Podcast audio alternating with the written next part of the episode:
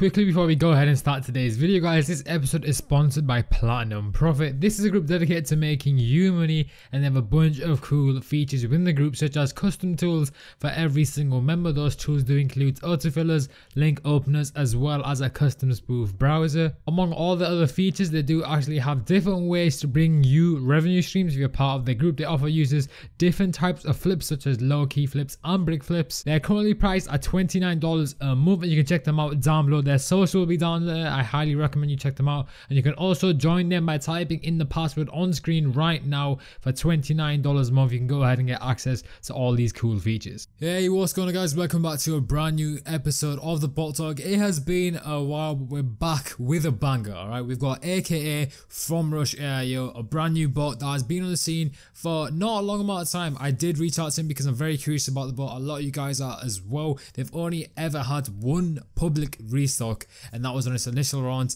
You guys will have a chance to go ahead and secure yourself a copy within this episode, but let's jump straight into the good part of the episode. Let's begin with the first question that I want to ask AK on the show. How did you discover the entire reselling community?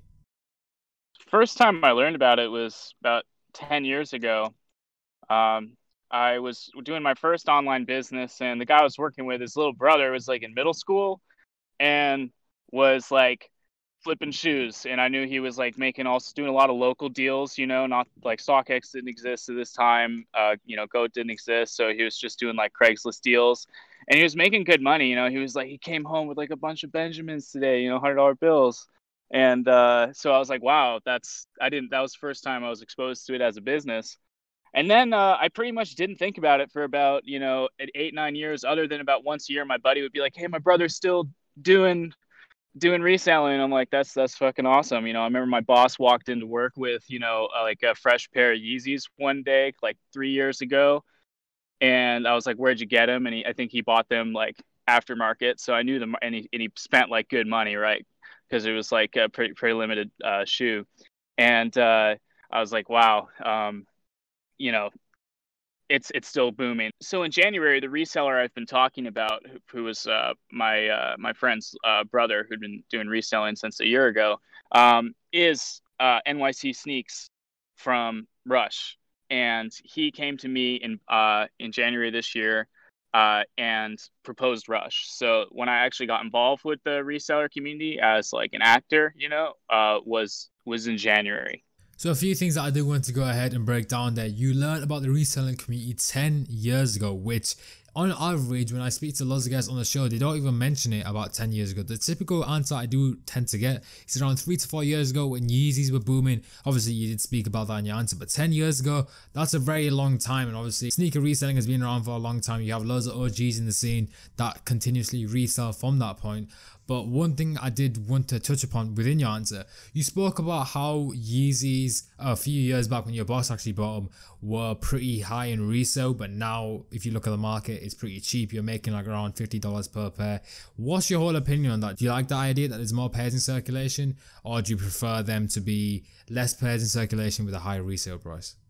It's tough. I think it's inevitable for like a big brand to like trend in that direction, you know?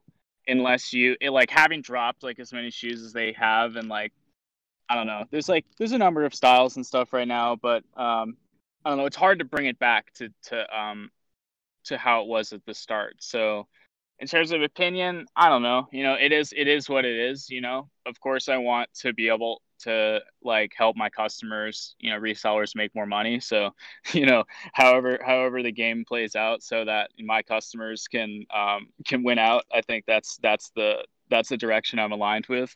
Yeah, definitely. I mean, when it comes to businesses, if they're selling more pairs than the reports are there and they're selling out, obviously they're going to continue through that trend. But one thing I did want to touch upon, you did speak about a Yeezy that your boss picked up, and you did speak about some releases 10 years ago that your friend's brother picked up on. But before you joined this whole buying team, before you were approached by the person at Rush, is there any releases that really stuck out to you and you can actually remember now? No, I'd say that's like the extent of my like exposure to the resale community was like the what I what I mentioned. So so no, I really I'm I'm pretty I'm pretty new to actually being like really involved with with it all, with like the entire scene. I'd say I'm more of a uh, like I didn't know bots existed. Okay, until January, I knew that reselling existed. I didn't know that I didn't know that bots existed. Um, but I've been doing bots for a long time, like other places on the internet for games and and other other properties. So it was quite it was quite like I I knew that I wanted to do it the moment I learned it was a thing. so I'm like, damn, why didn't I learn about this before? Yeah, so that's great to hear. But when you were approached to work at Rush, was there any elements of the botting community that surprised you? Were you surprised about how much money was in the community? How was that overall journey of discovering the botting community? It was one of the biggest surprises of my life. So I, I think I mentioned I sat down with NYC Sneaks and Don Johns uh, at an Indian buffet in Boston and that's when like uh Don Johns brought his MacBook and he showed me Galaxio. He showed me he showed me Cyber. He showed me Splash Force at like at the table, and then I just asked him a bunch of questions about you know numbers like users, revenue, and then the, I mean I was really fucking surprised to see the uh the resale um markets for for for bots. I I didn't realize that like that it's the first um it's the first time I'd encountered a aftermarket with a like with a markup for subscription services. Okay, so that's the unique thing. It's like okay, there's lots of products that have a higher aftermarket that like appreciate over time and stuff. Um, but especially rare to see in software. You know, like it, it, it's like the only like okay, I come from building open source software. Yeah. So which is like free and completely the opposite. Like open source software is like the like the polar opposite of having software that's like scarce and more expensive. It's like uh, so I I was especially surprised to see that like this existed at all. Um, but it makes sense, you know, like if you if you ship too many copies of your bot, you know, and too many people have good setups, then uh, you know you let you you potentially limit the success of um, each user of the bot but yeah, the the whole I mean, I was so surprised. It was one of the most surprising like days of my life to learn that this existed. And like that day, I knew that I mean, I I wanted to um I wanted to get involved. Definitely. It sounds like a very life-changing moment because like you said, you were used to open source projects, and as far as I'm concerned, I'm not a developer. I am looking into against coding, but from me knowing developers and just speaking about different types of projects they've done, open source development, meaning that it's available to everyone, doesn't have a lot of monetary value, and there's not a lot of monetization you can do there, given it's open sourced. So when you were introduced the idea of going ahead and joining Rush, and obviously being a developer making this money obviously when you discuss salary and all the aftermarket with the bot i can understand why that was a large interest to you. But taking it back just a little just so we can give the viewers an idea of who you are and how you got to this place you are the only developer at the moment at rush if i'm correct in speaking. Yeah. Yeah and that's one thing that i do want to actually get into later as well because there's a bunch of responsibilities that come with that. But taking it back right to the beginning what sparked your interest in coding well, it's uh, it's about maybe 15 years ago. I got into um, video game cheats. So it was like I was like really young, and uh, I just wanted to like you know get more money in my games and like you know get high scores and stuff. And so I was just using like PC and uh, le- learning how to like cheat Neopets and like use cheat engines programs like edit memory. You know, a lot of people like at the time were maybe still are like we're playing with this stuff. And so that was my first exposure to like coding was just to like, you know, sort of like cheat the game. So it, it makes sense that that leads to, to bots, you know, because I'm like, I'm open to, um, you know, using computer code to act on, on people's behalves on my behalf and like my friends' behalf and my customers' behalf. So I've always been interested in um yeah, just like software that that works for people, you know. And that's fun. Fun games too, you know, and reselling feels like a game. Definitely I can relate to that. With reselling and botting, it's a huge game. You're playing cat and mouse with the sites. But one thing that is apparent is that your passion for automation, I'd like to say, has stayed pretty consistent from when you were younger, obviously, to this point 15 years later, and that's brought you to go ahead and work on Rush. But when you were first invested in coding and you were learning about programming, what were some of the first programs you ever built? So I did a lot. My first real programs, I would say, I, I did websites for a while, so blogs, but those that was mainly running other people's software and editing it.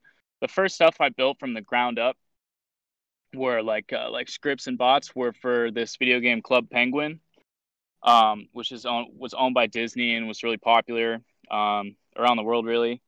And uh, I had I had like bots and cheats for that game, and I wrote like entire like software libraries um, to be able to like bot penguins, so like control penguins in a scriptable way, and like you know mess with the game, generate money, that kind of stuff. Yeah, I've spoken with a few developers in the community, and they've definitely resonated with that point where they take video games, go ahead and create all this type of software. They jump into anti cheat, and obviously that leads them to developing their knowledge and then getting them to the point where they're right now. But one thing that I didn't want to speak about when you started programming, obviously you were creating these cheats for video games so you could excel at the video games. But what actually made you want to continue pursuing coding and obviously uh, learning about new languages and going through that route? Well, the thing that really kept it going was like, okay, so I was able to monetize like that Club Penguin stuff.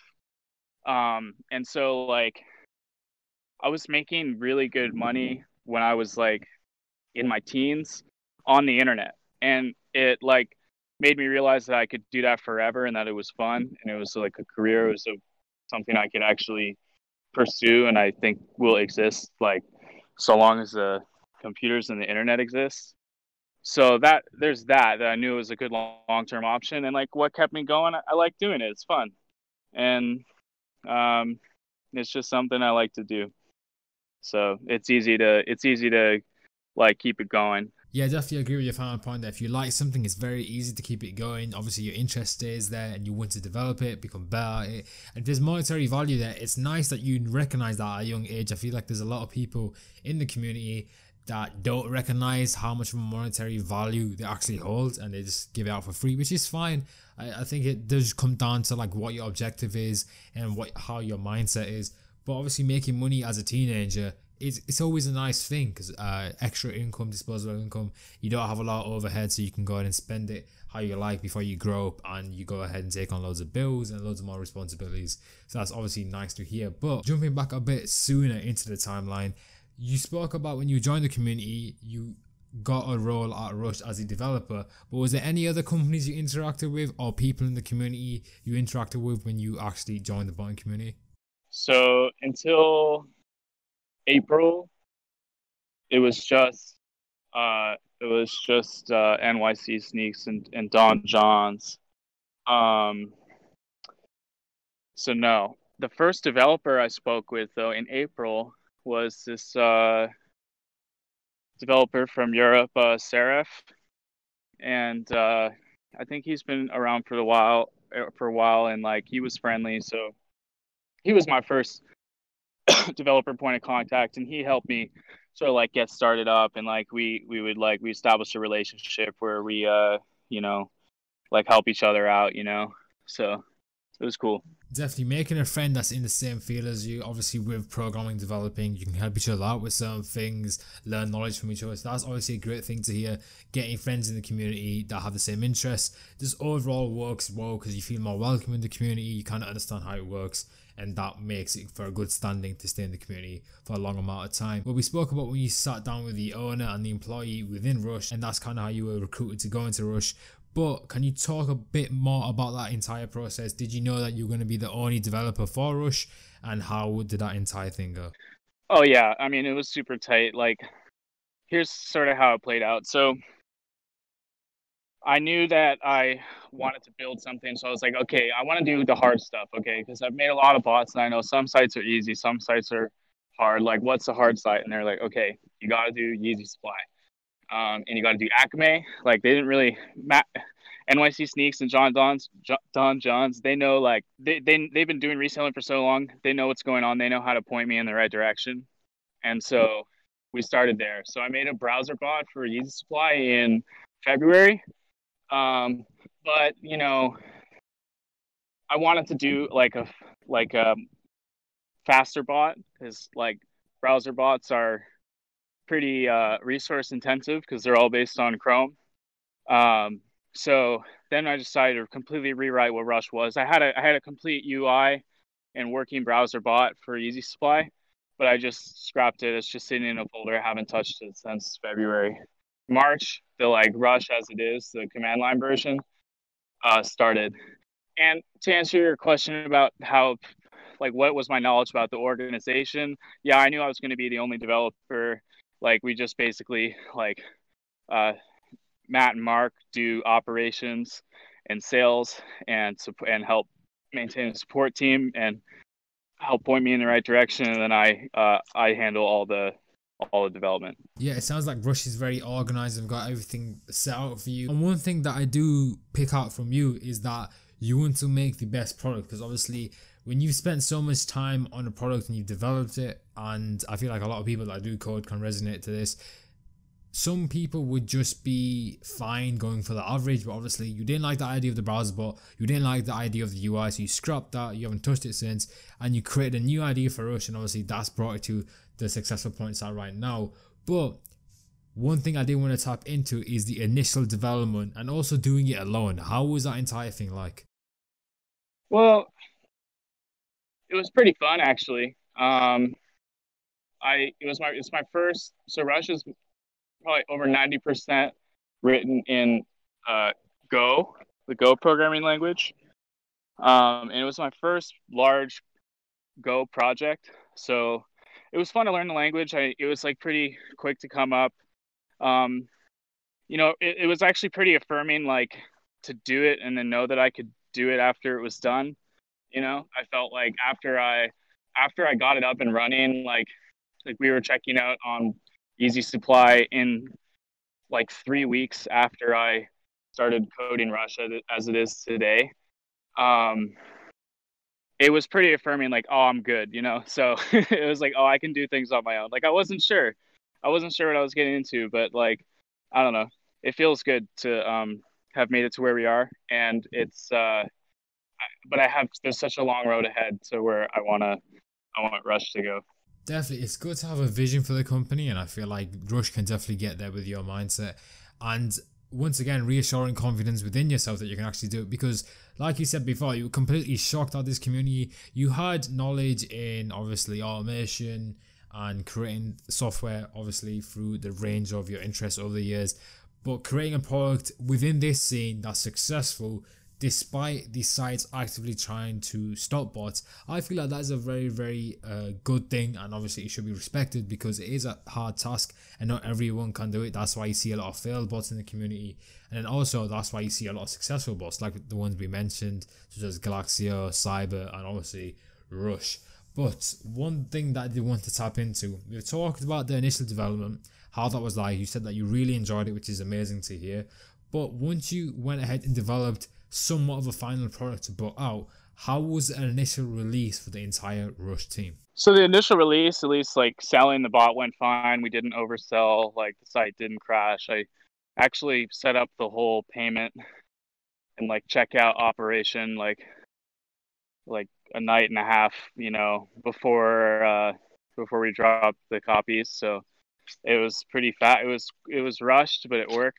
Um, at least in terms of the, the selling in terms of the boss performance, I think the first drop, so like the uh, we got permaqueued on the uh, finish line app, and so we had like no checkouts, right? Because we only supported the app at this time for finish line, and um, that sucked. But then like we killed the restock, which was on the app, and so that was good.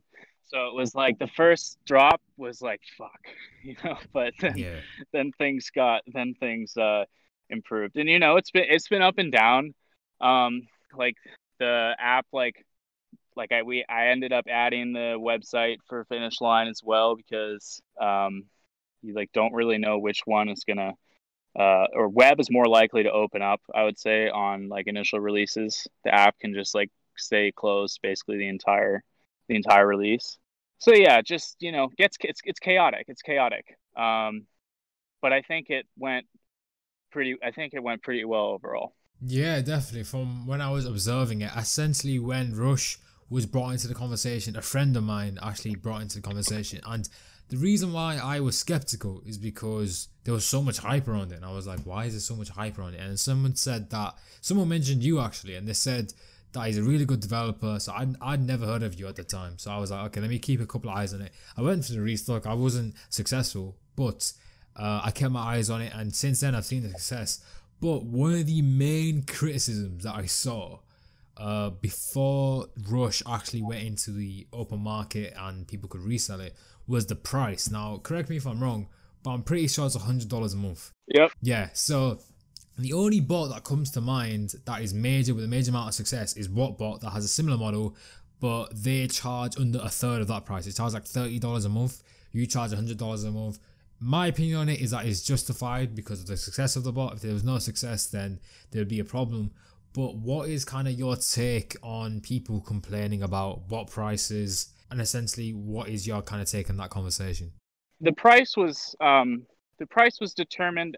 I told you my biggest surprise when I one of my biggest surprises, other than of course how the technical architecture and performance, etc., about bots when I discovered them in January was the whole discrepancy between the initial like public pricing and the aftermarket pricing. You know, I was like, oh, oh my god, like so like there's such a spread, you know, between the the prices and it didn't it didn't make sense. Like, why don't they just charge more? And then I learned that like there's this whole like fucking like incestuous system of like backdooring copies like through the marketplaces in order to capture the resale price and like like it, it, I'm like okay, but I don't really want to play that game. So instead, I know that I know that I want users, I want Rush to be able to make people far over a hundred dollars a month. I want the users that can like know they can profit off of a hundred like more than a hundred a month. So I want high quality. The price is for high quality users. It's to like sort of lessen the spread between like retail and resale, um, and like make sure that like we can still like capture that value and reinvest it into the product as opposed to just like bot flippers capturing that value. Um, and I think it's worked out pretty well. Like our general chat, we have like five, six hundred members. You know, it's like despite growing, uh, it's uh, pretty tame. Um, so I'd say like the the we've reached, we've achieved our goal in terms of user quality. I would say oh, there are like a fair number of people just sitting on the bot right now. Like we track like how many people run every drop. It's usually like half of people, up to like 60% of people run like for drops. Maybe like the Zions who's more like 70. Um, so we're not, you know, you can't, I'm, I'm not, I don't, I don't oppose bot flipping. I don't prevent resale or anything, but I just wanted to, the, the main thing about the pricing is, or one of the main reasons behind the mm-hmm. pricing is that observation that there's this whole weird, like, we're going to capture our revenue through a backdoor thing, and I didn't think it was necessary. And I think I think the bot is worth a hundred a month, and in the future it might be worth more. Definitely. I mean, if the success is there, like I mentioned before, if the success is there, then charge what you want. I mean, there's people in this game that have made thousands. I mean, literally every wide amount of people that have been in the game for maybe one or two years can confidently say that a hundred dollars a month for a bot that cooks is good because let's say you hit like two pairs of Zions you've practically paid off depending on what price you obviously pay. But I think it's a pretty fair price. I was skeptical at first to see the people's reaction, and that's why I didn't want to bring it up to because I feel like developers' opinions on this do differ from users' opinions. So it's amazing to hear your opinion, and I feel like that aligns with a lot of people's general opinion as well. But one thing I did want to tap into being a sole developer is something that I feel like is semi common in the community. Like the only other person that I've spoke to on the bot talk who I think is a solid developer who actually mentioned it. It's Z3, I think from F uh, from F3, who's a which is a Supreme bot. So I wanted to tap into essentially your experience with being a solid developer, what the drawbacks of that is, and also what the advantages of that is. Growing a software team, um, each person you add, um, basically adds some like depending on how you slice and dice it team, or pretty much regardless of how you do it, if you're working on the same, relatively same project, it's gonna like the communication overhead's gonna be pretty high. So I think like because I wanted to ship Rush pretty quickly, and like I think I have a clear vision and the ability to execute on that vision for the time being. I decided to be a sole developer, and and like it works out and I'm if I if I added more developers up front, I think Rush would be like less far off potentially because the communication overhead, even with someone that you're good at working with, if you're working on the same thing, can like slow down the project, or rather, he, in order to achieve the same pace, your project has to be set up in a certain way that has an upfront cost, and I decided to kick that upfront cost down the road. So like I want to have Rush be a um, like uh, have a developer team at some point uh, in some sense.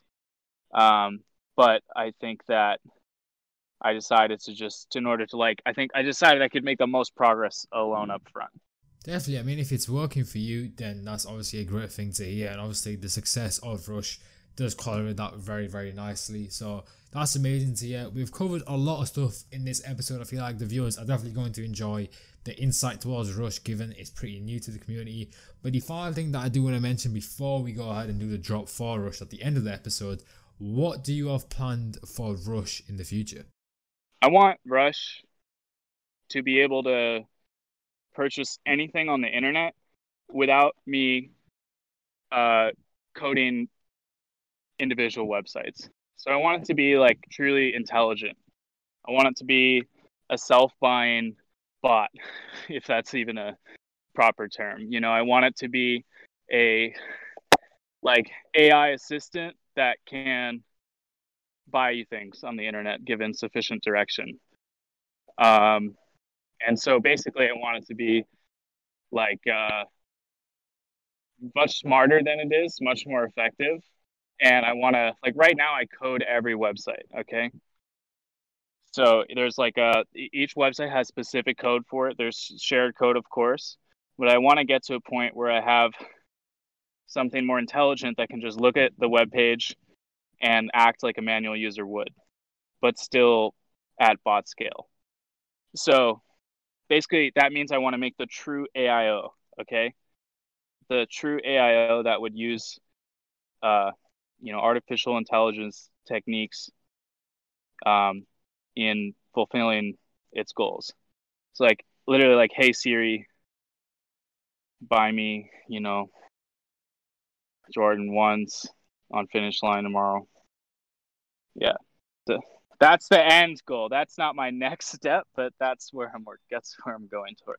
I mean, it's one of the biggest ideas I've ever heard. I mean, when you were speaking about it, it's a very, very big idea. Obviously, the execution part of it is a big thing. AI in general is definitely the future. I mean, with everything we're seeing that more and more each day. So if you can incorporate that into a bot and literally have someone where they could put the URL of a uh, product in, maybe they do some keywords or they, they select the product and they go, it learns the site and goes and checks out the item. That'd be pretty amazing.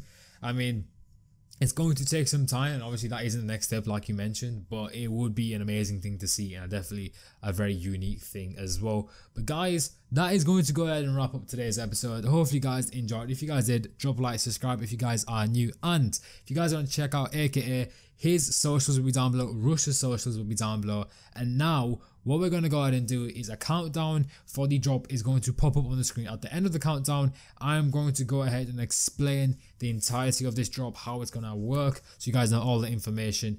Best of luck to all of you guys. Okay guys, for this copy drop of Rush AIO, all you want to do is listen to the instructions I'm going to give you right now. This won't be repeated for the rest of this stream. So essentially what you guys want to do is wait until the countdown ends after this little audio clip and then a link is going to appear on screen paste the link into your browser obviously type it out however you want to do it and then once you're on that link fill out the details and you will be contacted if you win